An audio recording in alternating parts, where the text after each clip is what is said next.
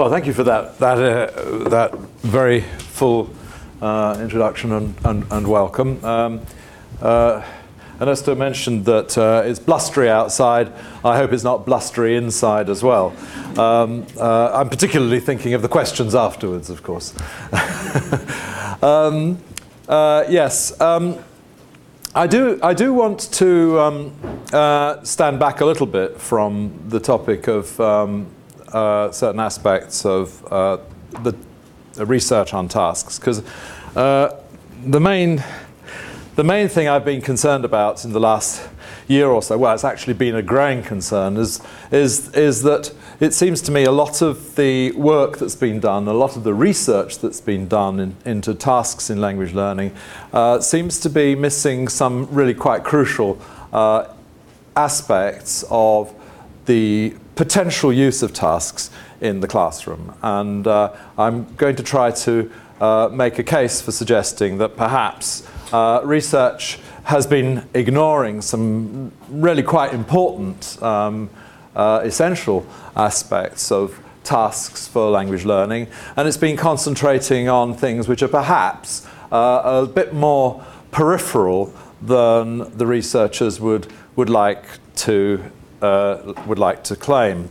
Um, uh, yeah, I, I, think I'll um, I'll, I'll leave it at that for now. Um, the the um, just just a brief word about um, task-based language teaching and the way in which uh, it has kind of grown over the last um, 35 or 36 years um, as an area of research interest.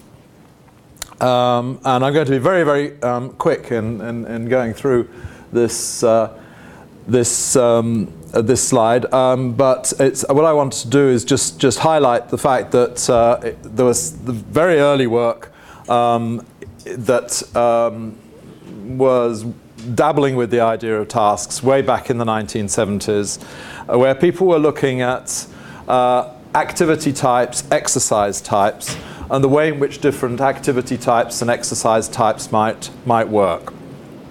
So there were people who, uh, a lot of the work was done on uh, speaking, um, spoken activities, oral activities, but there was some research at the time, uh, some, uh, some, some work done at the time uh, which was looking at reading activities. Uh, Scott and McAlpin um, produced a paper in 1979, which was looking at different types of reading activities. And although what I'm going to be talking about today is principally um, focusing on oral activities, um, the issue of researching reading activities and indeed writing activities is another aspect of research in the field that on the whole has been pretty badly ignored. Uh, there were uh, a number of early publications on tasks and TBLT uh, that are fairly well known um, that uh, date back to the 1970s and 1980s and through into the 19, uh, early 1990s.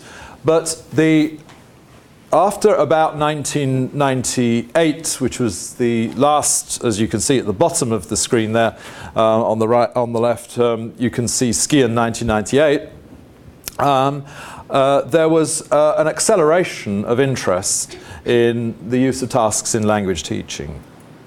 Um, there were a number of, there have been a number of uh, volumes published, um, uh, roughly speaking, one a year since 2001.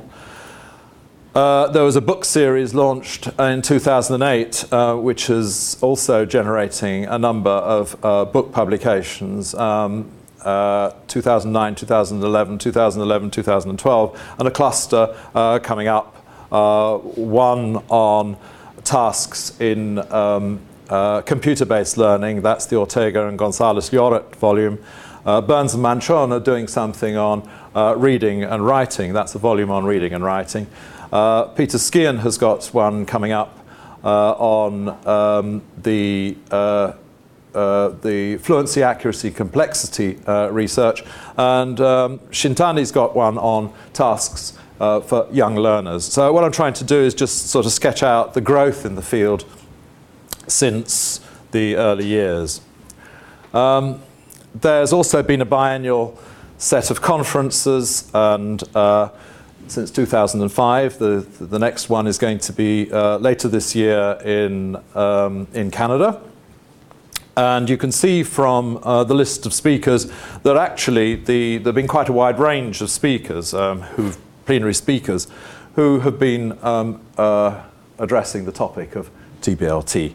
Uh, the people, some of the names you, you might expect, like Mike Long and Peter Skehan and uh, Peter Robinson, um, but some names you, you, you might not necessarily uh, expect quite so, uh, so uh, readily. People like Bernie Mohan, uh, um, perhaps Heidi Byrnes, you might not have expected to appear there, and Scott Thornbury, who gave a talk on um, uh, at one of the conferences, uh, the last conference in New Zealand in 2011.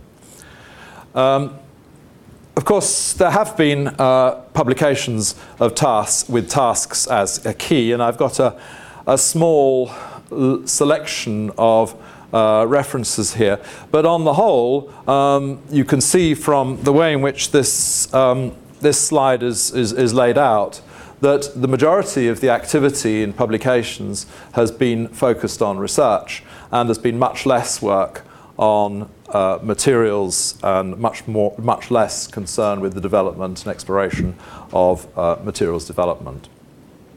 Finally, um, just to complete the picture um, uh, I think it's worth uh, just remembering that tasks have been used uh, as have been adopted as regional or national educational policies in quite a wide range of, of contexts. Um, uh, Belgium, uh, particularly the Flanders part of Belgium. Um, there's also the uh, People's Republic of China. It's been adopted regionally in France, um, in Germany uh, Hong Kong, Korea, Japan, Malaysia, New Zealand, Singapore, Spain, and, uh, very, and, and Vietnam. So um, TBLT uh, is, is, has, has, has grown. Um, it's been growing. Uh, but what I want to uh, do this, this, this evening is I want to um, suggest that if we think about the bottom part of this, this slide, the bottom part is a part that has been uh, relatively neglected and especially neglected by researchers. What I'm going to want to do during the, this talk is, is, is, is argue that in order to do justice to the teaching part of TBLT, uh, research needs to uh, change in, in, in our part of the field. Research needs to change its focus. Okay, um, so I'm going to start um, by thinking briefly about the task as a workspace uh, for language use and development. And uh, I've got uh, a, an example of a, of a simple um, task, which is an echo actually of a slide which Bernie Mohan uh, used uh, at a, a, plenary he did at the Task-Based Learning and Teaching Conference in Lancaster um, five years ago, uh, when he, um, he showed a, a, a, shot of his grandson um, on the beach, um, giving himself the task of building a sandcastle. And he started his talk by uh, suggesting that the task of building a sandcastle is uh, a nice prototypical example of a everyday task in which learning takes place. Um, I've taken an example of, of uh, slightly different kind of uh, activity, the, um, which I think everybody probably here recognise, what we call hopscotch, um, which involves the involves the um, the player, I think you probably call them a player, um, in doing a number of things. There's a number of things that normally the, the, the, player has to do. In this particular case, it's been done for him, actually, drawing and numbering the boxes. When I was a kid, um, uh, life was harder, and uh, we had to draw our own boxes and then, and, then, and then number them as well. And we did them since we did, used to use chalk or bits of stone to do it, then the rain usually washed them away. So next time you went out into the playground and you wanted to play it again, you had to start over and draw your, draw your boxes and number them again. Um, you then, in playing, you then have to throw the stone in the right square. You have to hop or, or jump. You have, of course, to do it in the right order. If you do it in the wrong order, then uh, you get castigated and you have to go to the back of the queue and start over again. You mustn't step outside the box or you mustn't fall over. Um, so there's a whole number of skills here which uh, constitute the game as an activity. Um, when you watch somebody, when you watch children doing this, of course, they don't do this in silence. There's a certain amount of language uh, which is used. And the language is embedded within the task. The language that's uh, used is all contextualized within the enactment of this activity. Um, so kids will say that box should be number three, not number two. Your stone missed the box, you're out. You didn't hop, you got a hop, but you didn't do it in the right order. You're out. You stepped outside the box, and he fell over as well. And variations are possible to this. Of course, you can do it without using a stone. You can use somebody, maybe. nice you notice? Um, it might be done. I'm not quite sure how this one works actually. It can be done uh, as, as, as teamwork rather than as competitive individual activity. There are variations in the activity. So, um, in the playground, uh, we'll find um, that children are learning um, the activity and learning variations in the activity. And uh, in performing the activity, they also, uh, they also use language. Language um, helps, uh, language has a kind of two-way relationship with a task. The task can focus and help understand language for a newcomer to the game. And language, of course, helps perform the task. Somebody from outside the community, uh, uh a, a, a non speaker of English, might well find that games like this are fantastic opportunities for language learning. And in the process of learning the language, uh, in, in, the process of learning the game, they're learning the language. Um, learning the language helps them to perform the task. So there's this sort of broad relationship, which uh, is one which um, constitutes um, a, an everyday type of task which might occur inside the walls of the school, um, possibly under the roof, but not necessarily.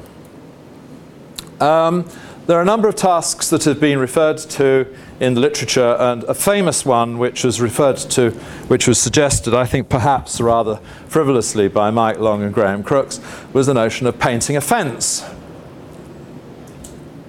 An everyday task. And one of the things that I wondered about painting a, a fence was, was, is, was whether painting a fence is quite such a simple um, pointless uh, and uh, uninteresting activity as uh, Mike Long himself seemed to imply. Uh, there were one or two things about uh, painting a fence which it seemed to me um, suggest that it's perhaps not quite as straightforward an activity as, um, as first uh, meets the eye. It uh, involves, if you're going to paint uh, a fence, involve, you're involved in preparing the materials.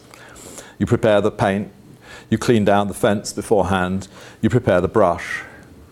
You have to paint the wooden slats um, top to bottom. Uh, you probably have to paint all the edges, make sure that uh, you, do, you do that properly.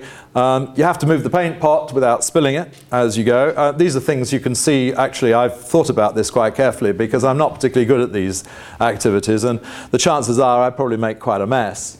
Um, so you mustn't spill the paint pot. You must avoid drips. You clean up afterwards. And as you do this, um, you uh, probably uh, learn how to perform the task. Doing all of these various things, um, you are likely to improve your performance on the task. Um, and if you think about painting, um, even something as simple as painting a fence, uh, it's apparent that actually an activity like this is structured. It's organized. There's a sequence to things. And there are skills and sub-skills that are involved.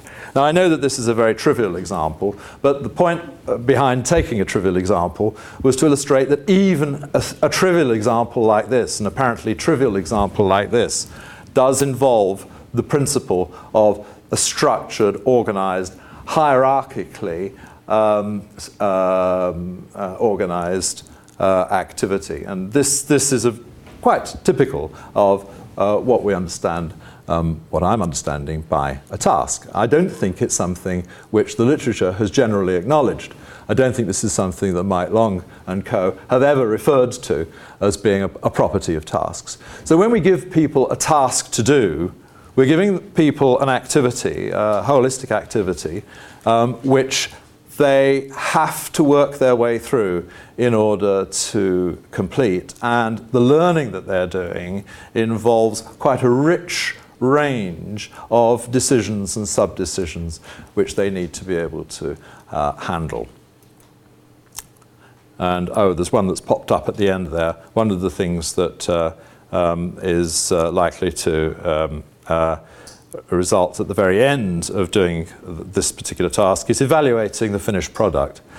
Um, there is an outcome which is open for evaluation. Right.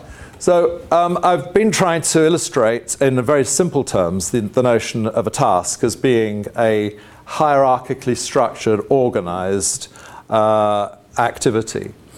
Um, and so in order to to put that into words, um, a definition, um, a pragmatic definition of a task would be an activity for teaching and learning language that requires a non-linguistic outcome mediated through language. It might be the answer to a problem, a decision, a plan, a picture or diagram, a story, a table or chart, which students complete using whatever language they wish.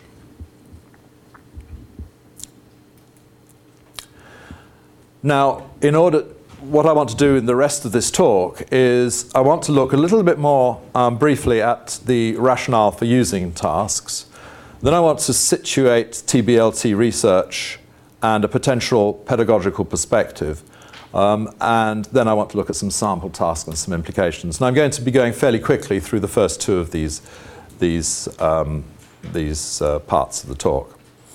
Uh, because as you'll see, they, they are the slides are fairly schematic, and um, I, but I think that they, and I think they're making points which are not difficult to um, establish. If people want to raise questions about them at the end of the talk, you'd be very welcome to. Um, so, starting from the assumption that TBLT is a view of language use and learning, I'm assuming that much of our language, both first and second language, is normally used in the context of structured and self-structuring activities of the kind that we've been looking at in everyday life and at work and at play.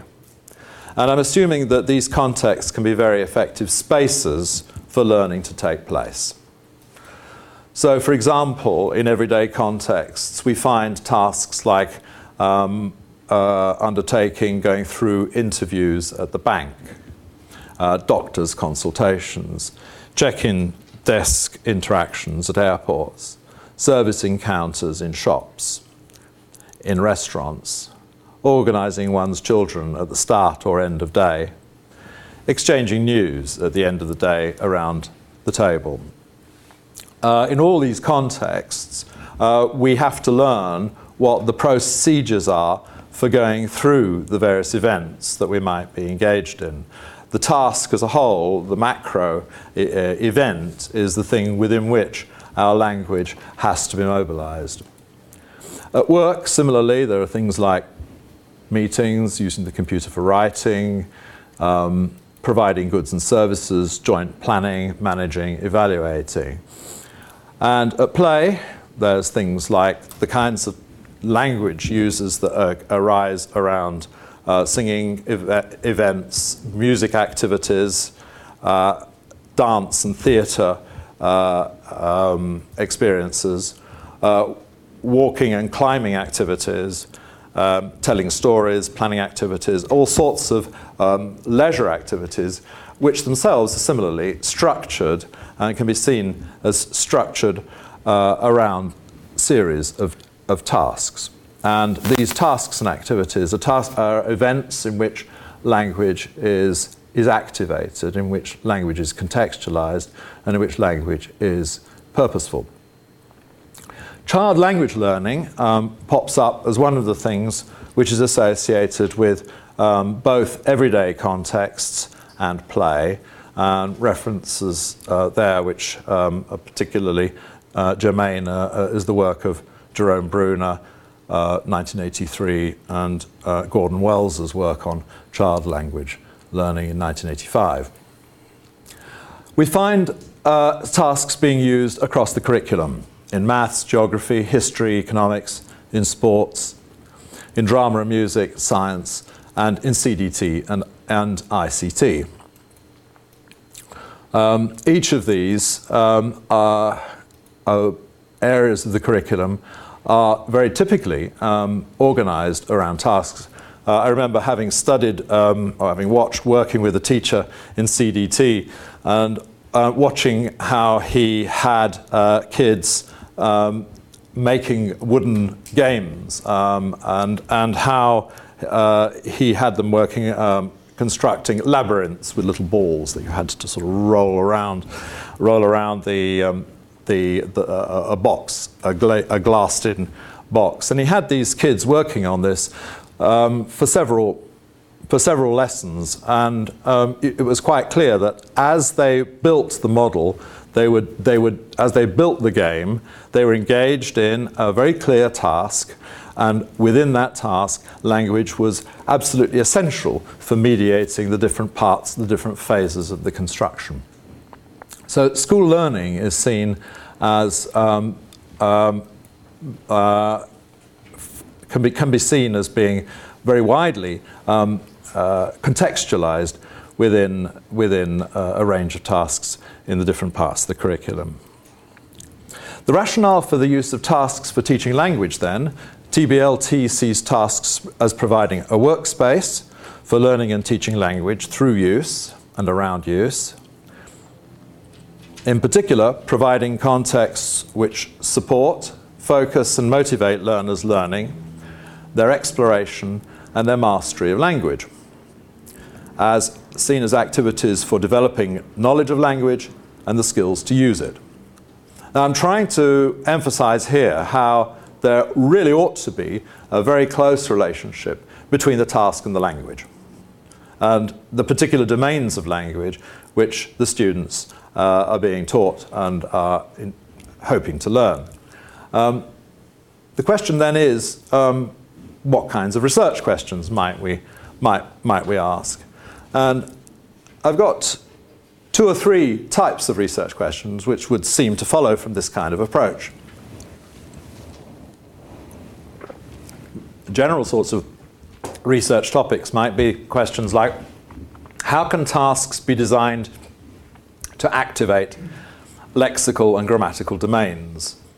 What kinds of tasks might activate lexical and grammatical domains related to areas of everyday life, the kitchen, the factory, the farm, fashion, travel and transport, and so on.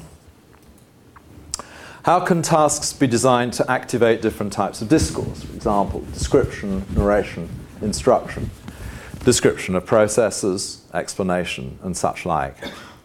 And a, a sort of research and development question we might, we might, we might be interested in, in in the context of lessons might be what are the different ways in which tasks can be used in lessons to develop the, as- the above aspects of language?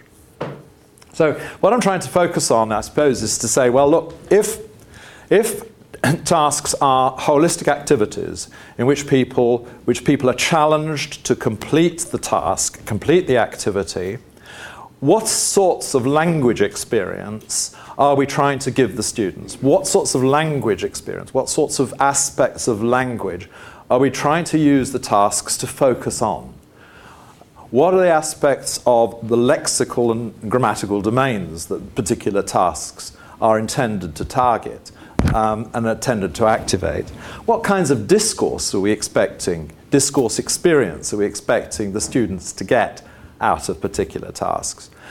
And if that is our concern, then we ought to be perhaps asking the question um, at the bottom of the slide um, how can tasks be used by teachers? What are the ways in which the teachers might work around the tasks, with the tasks, use the tasks as one of the tools that they have in the, in, in the curriculum uh, um, to complement the other kinds of resource that they have. So this is the sort of um, uh, focus I'm, I'm trying to get at. Uh, rather like um, the, the, what we might, might say, if we were going to, to teach a kid hopscotch, what are the particular aspects of hopscotch that we would be trying to teach? What, would we be, what are the skills that we would be trying to teach the kid? What would be the language we might be trying to teach the kid around the, the game of hopscotch? In similar, in similar terms, if we've got a language task, we ought to be asking the question, surely, what's the language that's e- embedded in this task and how can it be encouraged by the teacher? So, uh, the, do the researchers focus on these things? Well, no, on the whole, they don't. Uh, and uh, um, uh, I like to just sort of illustrate very briefly, um, in case it's, it, it, I don't know to what extent you're familiar with the literature, um, just illustrate briefly the main thrust of the kind of research that's being carried on um, in this particular domain. Um, there are three main approaches to research, and the first one, uh, interaction hypothesis, um, which seems to highlight the importance of interaction between the students in the context of tasks for learning to take place. And the focus of that research seems almost exclusively to ignore the nature of the language and to focus heavily on the nature of the interaction. And that's the kind of research where we get a focus on things like recasts and the negotiation of meaning, where people say things like, A, what do you mean? I don't understand what you're saying and the other person repeats. And then the first person says, I still don't understand. so the, the second person then finds a paraphrase, and the first person says, Oh, do you mean this? And the other one says, Yes, or maybe not, maybe says no. And by bouncing, pinging and ponging the, the, the misunderstanding or the lack of understanding backwards and forwards, maybe they succeed in understanding each other. And maybe, maybe there is success, some step towards language learning. I'm, I'm caricaturing very slightly, but I think that the broad gist of this area of research is to ignore the language and to concentrate on the interactive processes. And there's a raft of literature um, which looks at this, adopts this approach um, to um, task based language. A second approach is one where I've actually um, very modestly left my name out because I'm trying to criticize this approach. no, surely not. um, uh, um, uh, skill theory has, has, is in many ways a very interesting way into looking at tasks because um, if, if you assume that skill theory looks at how um, fluency, accuracy, and complexity can develop through practice on tasks, as people, when people start working on a task, maybe they are extremely hesitant because the the words they need, the language they need, is slow to come. Maybe there are gaps in the language that they, they, they, they could use. But there might be a point where, as they become more expert at the task, they become more skillful in using the language, and therefore we might expect the language to become more accurate, perhaps more complex, and certainly more fluent, just as uh, in other domains of, of, of, of, of life, like, like, like, like, like cooking and riding a bike and maybe playing tennis and playing the piano. So I think skill theory is an interesting way into this. But um, uh, unfortunately, again, the skill theorists have tended not to be interested in the language. they've tended to be interested in global measures of fluency, global measures of accuracy, and of complexity. Nobody asks the question, fluent in what? Nobody asks the question, accurate in what? Or what kind of complexity? That doesn't seem to matter very much. The predominance is to take a, a, a group of students and see if, under certain circumstances, giving them planning time, for example, generally they are more accurate, or generally they're more complex, or generally they're more fluent. But the question is not asked, what's the language? That, that, that question is not, is not asked. So uh, that's a frustration here if we're interested in looking at how tasks might help language learning.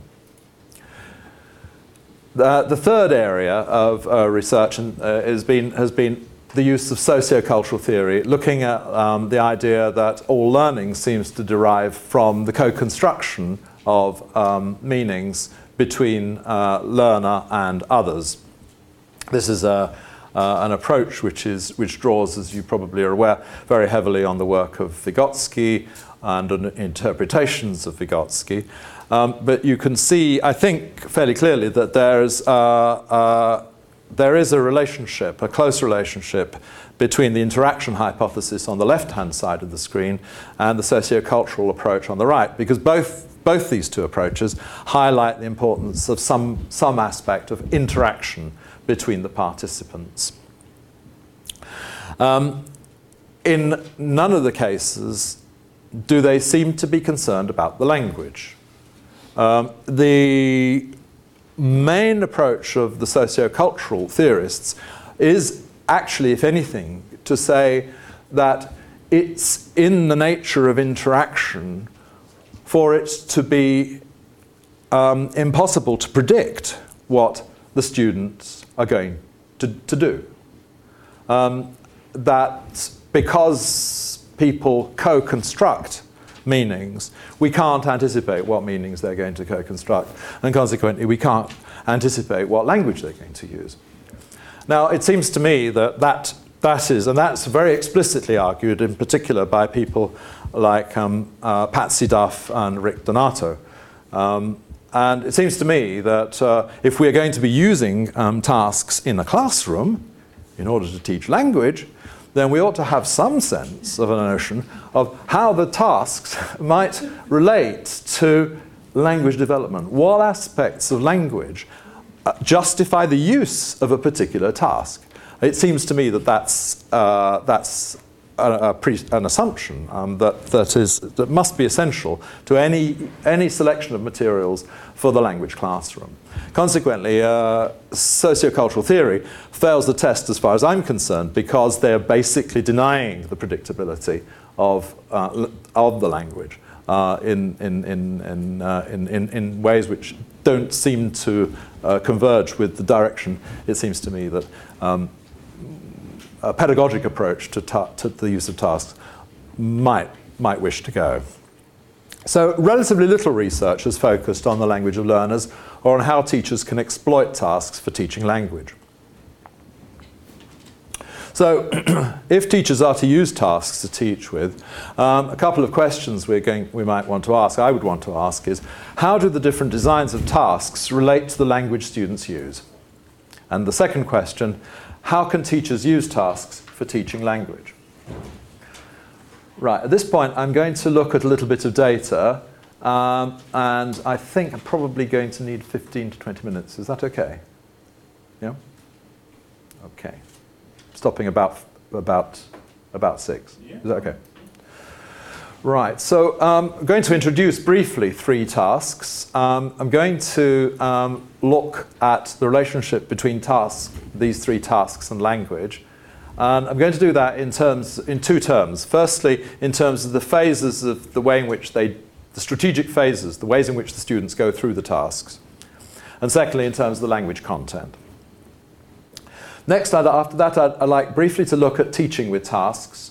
Um, um, a further sample task, um, and I want to discuss briefly how that lesson that's reported could, what, what that might suggest um, for the use of tasks within lessons and within schemes of work. And finally, conclusion.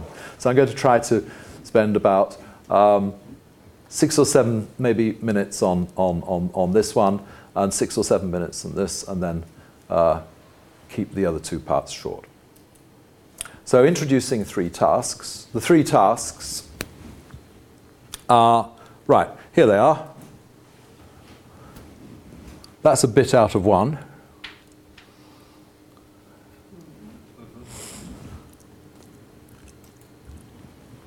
And that's a bit out of a second one.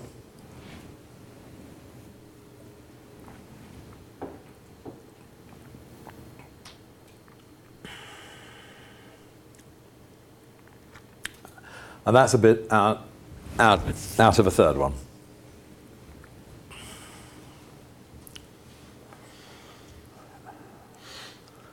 Okay, and um, you, uh, you, you might be able to work out from those little extracts what the tasks are. Um, one is a 20 questions task Another one is a picture differences task.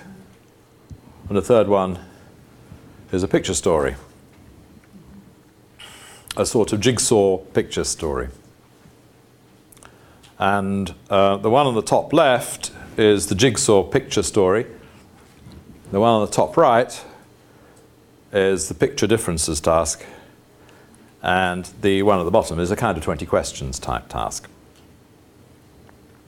Okay? Picture differences activity. The pairs of students have similar pictures and talk to each other to find out the differences. And the outcome of that is the students find a number of differences.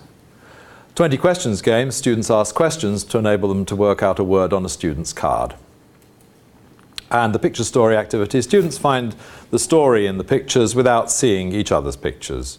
And in the outcome, the students may or may not, they should end up with a full story, and they may or may not finish by telling the story. So here's some a brief look at some of the features of language that we get on these tasks. So here we've got um, one group working on a picture differences task. And I'm going to contrast that with another group working on, um, I think, on the same, I think on the same task. So I'd like you just to have a look at that so that you get a feel for how that seems to be panning out.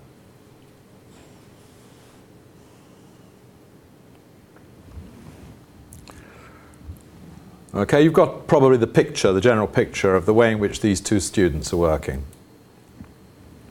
And here's another pair of students.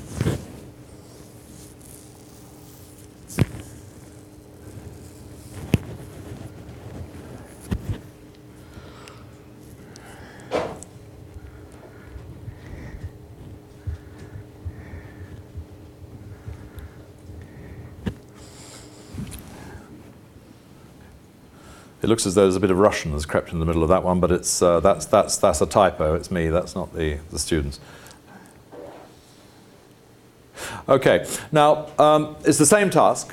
Um, they're doing the same task, but uh, one of the things that uh, comes out of that is, is you start to notice that they're doing it in a different way. And the one on the left here, um, you can see how uh, we have a series of two-part exchanges.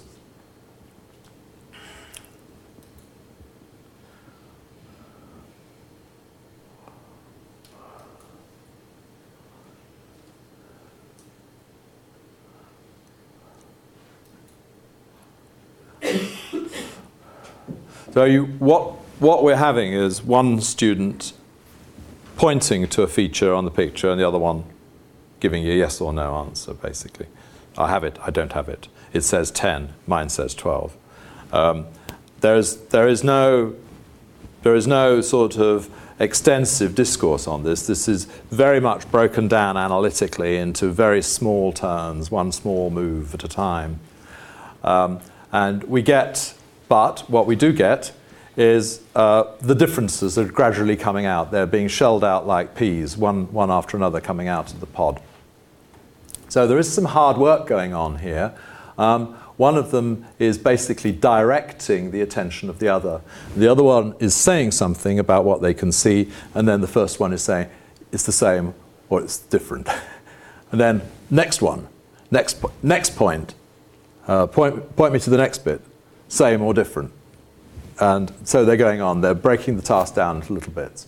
If we look at the other, the other pair, you can see that there's a slightly different structure to the way in which they're working it. Um, here, you get one very large sequence uh, in which, which is made up of two parts, really. Um, one, a very long um, this is this this one part is uh, the, the bit that I've, I've surrounded here is really student two giving it an extended description of the picture. Okay, extended description of the picture, and then we get student one at the bottom saying, okay, so mine is very similar, but on the top of the door there is a clock, but it's not 12 o'clock, it's just 10 o'clock, yes, one difference, and then going through the other differences. So you've got one of the students who has an extended, extended uh, stretch of speech, and then the other one has remembered all of the points which he's noted or she's noted as the first one is speaking, and just lists them one at a time. One, two, three, that's done. Um, so what we've got is two completely different strategies here for dealing with the problem. Uh, one is a, uh, a, strategy which deals with one item at a time, and the other one is a strategy which is much longer, involves much longer uh, turns of talk. And what seems to be happening here is that we've got a much higher proficiency uh, we've got two, two, two approaches. The approach of higher proficiency students compared with the, the approach of lower proficiency students. And when you look at the lower proficiency students, what we've got is, um, it's, I'll go back a bit, that's, that's the lower proficiency group who have broken the task down into very small moves. And the higher proficiency uh, group is the group which um, is able to do longer turns and process the thing. What's happening, in effect, is a much more fluent handling of the task. Now, um, okay, what we're getting is different types of discourse, and the students have broken the task down strategically into different phases. So we've got the same task, but it's chunked in different ways by the different groups of students. Um, now, that's one of the levels at which one might be looking at tasks. One might be um, concerned to explore the kinds of discourse that students, the kinds of discourse experience that the students are getting um, as they do a task of this kind. And of course, if the teacher is aware of the, the level of the students, they can teach to that in a way which might affect the level of achievement that you could get students to uh, derive from, from doing a task of this kind. In other words, you might be able to push more advanced learners to doing, producing more discursive um, talk, more extended um, turns, and you might do something to help the uh, lower proficiency students um, pick their way through a task um, in a way which, which matches the, the level at which they're operating. And of course, as you get this uh, data, you can start to see patterns of, of, talk that are coming through, patterns of language that are coming through, the vocabulary that's coming through, coming out, and the, the grammar that's coming out. So we're getting, we get, we're getting progressives, uh, we're getting uh, relative clauses used to identify people, um, uh, and we're getting obviously the vocabulary that's associated with a particular task they've been given. Um, uh, the vocabulary is something that is in common between the more advanced and the less advanced. Uh, the more advanced ones are, in fact, because you've got a student that's, that's giving uh, essentially an extended description of um, the of the picture, you get a lot more of the um, progressives there because um, the student starts focusing on the actions of the, the characters in the pictures. Maybe we might find here that there is in fact a different emphasis on language depending on, on student level. My concern is that if we're to look at um, the language of a task, we can look at it at these two levels the level of the discourse patterning and the level of the, um, the grammar and the vocabulary that's embedded in the task. Um, I'll move, in order to keep track of time, I'm, I'm going to move um, on to one more task here, um, which is the picture differences. I'll, I'll, I'll um, I'm sorry, the, the picture story task. Um, and I'd like to look at briefly at four parts, four extracts from the picture story. Um, uh, let's just look at them one at a time.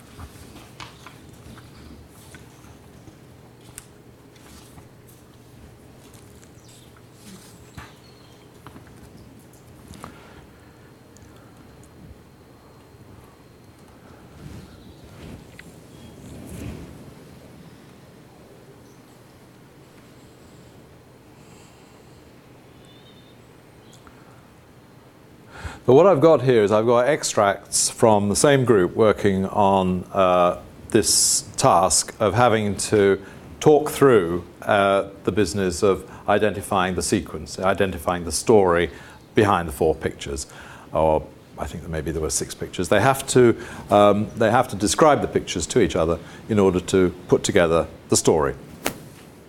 And uh, analyzing the data, um, one of the things that came out was that um, we find that at different phases of the recording, they are doing different kinds of things. They, the, the whole task breaks itself down into different phases.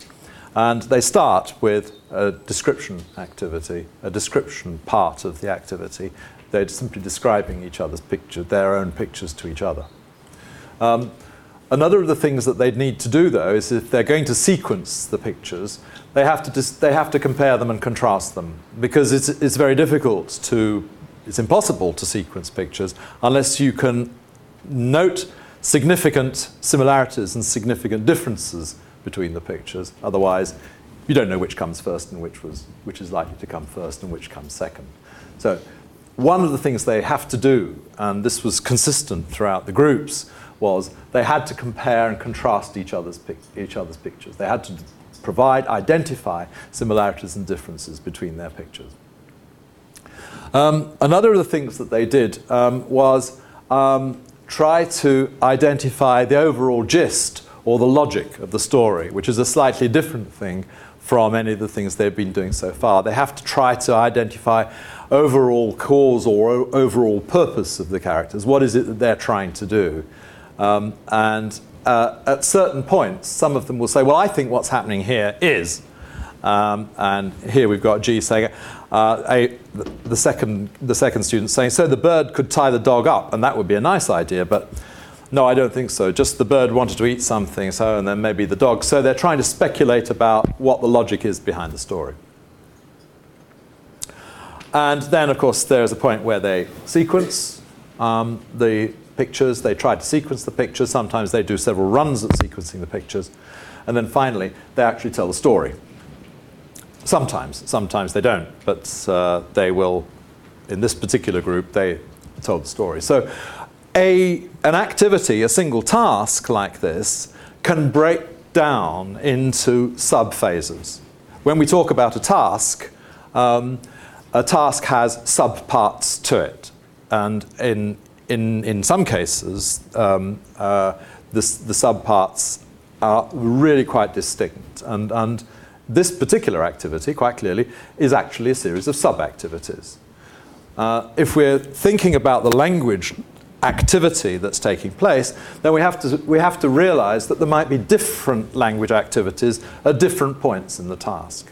And although this isn't a, a really complicated task, even a task like this, where there are just six pictures, and the students are having to tell each other the differences in order to be able to tell the story, they break th the whole task down into distinct phases.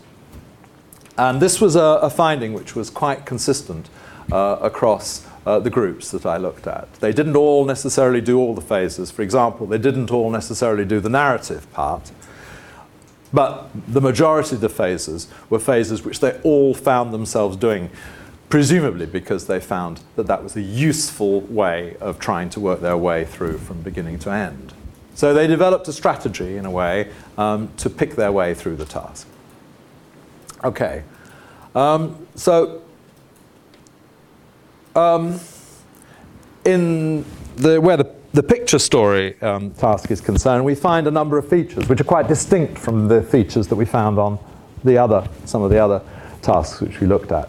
Um, students describe, they comment on similarities and differences, they suggest possible sequences, um, uh, uh they suggest a full story sequence, and then um, they will tend to tell the sequence as a story. And dragged along with that, of course, uh, is the grammar, vocabulary, and adjectives and adverbs which they need in order to be able to accomplish the task.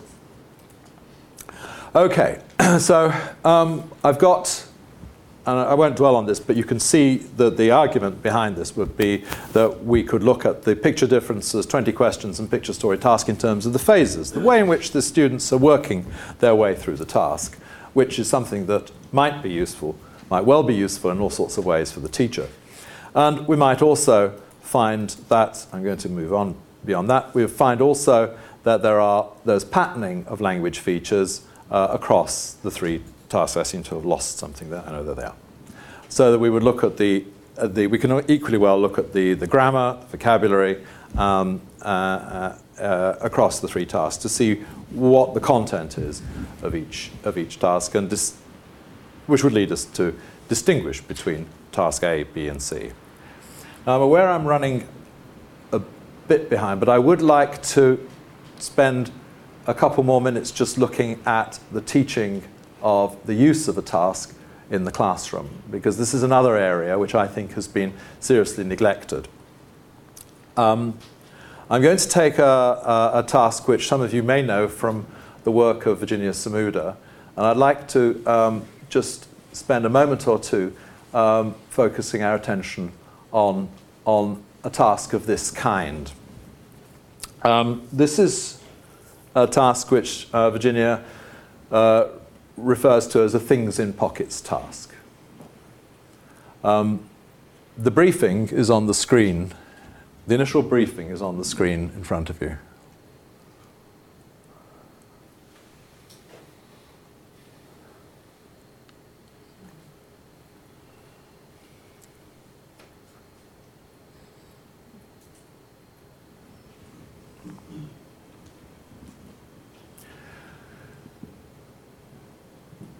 So the question at the top of the screen is what language domain is likely on this task? Um, if you're not familiar with this particular task, uh, I'd invite you to speculate um, about what language domain you think this task might be oriented towards.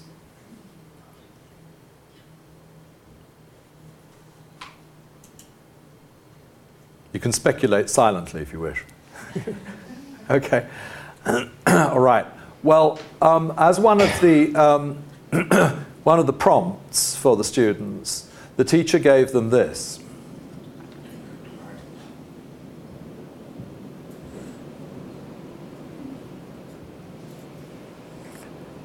Maybe you'd like to continue speculating about what the language domain was, or maybe you've now stopped speculating. Um, and there was this, this bit of advice. You can use the chart to organize your ideas and to show how certain you are about each, each one. Okay? Now, um, um, as, as you've probably realized, the, um, this is um, a task which is, which is actually oriented quite clearly towards a particular area of language which can be, can be, can be referred to as modality. And, and, and that involves modal verbs, but you could also talk about modal adjectives, uh, modal adverbs, adverbs of probability, possibility, certainty, or certainty, or perhaps there are some words of, that would refer to certainty or ignorance, I don't know. Um, the task then is designed to be used to engage work on a particular language domain.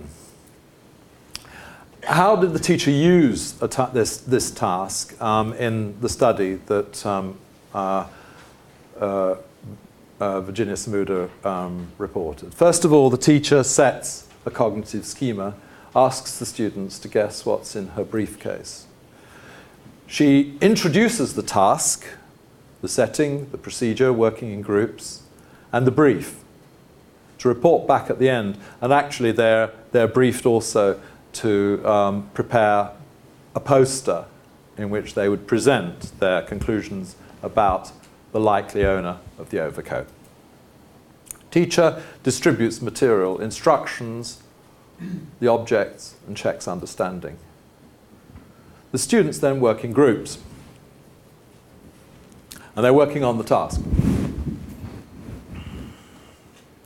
Now, after five to seven minutes, the teacher starts to intervene uh, to elicit the students' current thinking, pushing their account of their degree of certainty using the table 0% likely to 100% certain.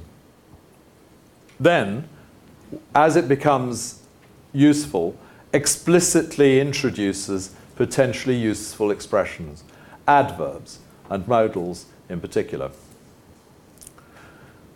Then students continued working in groups towards the poster that they were going to prepare. In the study that she reported, the students started to use expressions which the teacher had introduced in the previous phase, in the previous step. At the end of the task, each group reports back, and the teacher insists on the precise estimate of pr probability, focuses on modals, and provides recasts of target language. And then finally, um, the teacher provides specific grammar practice on the target language. Uh, one or two remarks about this. Virtually no research at any time that we're aware of has studied the teacher's use of tasks within lessons or schemes of work tasks are researched unhinged, as it were. They're no relationship to the teaching of anything at all. They're just decontextualized um, studies. Virtually no research has examined teachers' engagement with the students on task work. So there's no studies that we're aware of where the teacher, which, is, which have looked at how the teacher has has engaged with the students to find out how the students are doing and provided them with feedback and then built on what the students are doing or interacted with what the students are doing. That, that seems completely absent from the literature. And, and finally, there's virtually no research which has explored how tasks may be used along with various other types of learning activity before, during, or after there's no sense in which the task is used as a reference point for grammatical practice, grammatical explanation, or various other, other time, types of activity. They, the task is on its own. It's never, it's never reported, in, in, in it's never studied or, or, or analyzed in relation to other pedagogic activities. It's, it's just, again, it's unhinged in a way, in that, in that, in that way as well.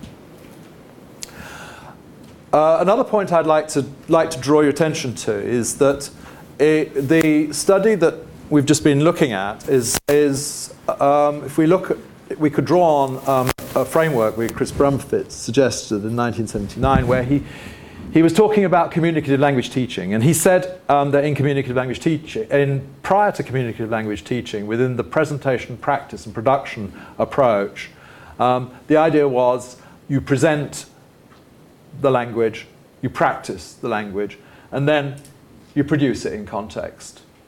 And you, you're probably familiar with the idea that most, in this kind of PPP approach, most of the time and attention would be on the first and the second of those phases. And the last would tend to get squeezed out. So Brumfit in those days suggested reversing this and start with communicating as far as possible, then presenting language items, which was shown to be useful for communication, and then practice or drill as necessary. And I, I would like to suggest that what Virginia Samuda was reporting in her, in her study effectively follows the suggestions that Chris Brumfit proposed 30 years ago or so. Um, that you can start from the task and use that as the context for introducing new language and use that as a reference point for practicing or drilling as necessary. And if we were to look at that, if we were to think more globally about how the task uh, might figure in schemes of work, we might see the task as somewhere, in, somewhere as a sort of hub with pre-task activities of various kinds, post-task activities of various kinds, and the teacher interacting uh, both pre, while, and post task. So the task is just a reference point for all sorts of other kinds of work that are carried out.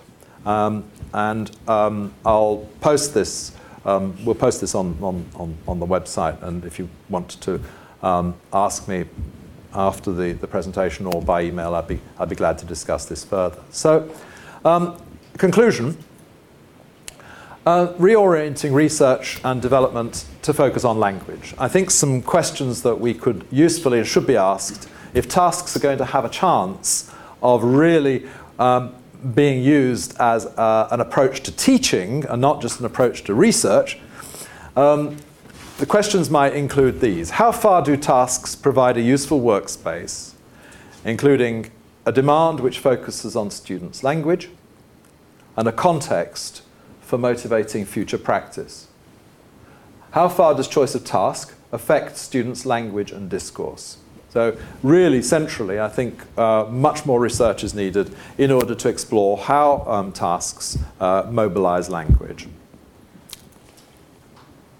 There's also questions around the um, opportunities for use, reuse, and refining of language. Uh, how far do um, tasks help students continue working or prompt students to rehearse? Um, how far do tasks provide opportunities for um, improvement as the teacher highlights relevant language at various points? How far do tasks provide opportunities um, for learning as students report back to the teacher or as the teacher monitors or as the students check uh, there's a whole series of things that could be going on here in the relationship between the task as a place for, for, for, for learning the language, um, which, which, research has simply, has simply ignored. Uh, if TBLT is to work, we need research that is responsive to classroom needs, um, developing materials, exploring the use of tasks, and collaborating uh, in an open-minded way to provide institutional support.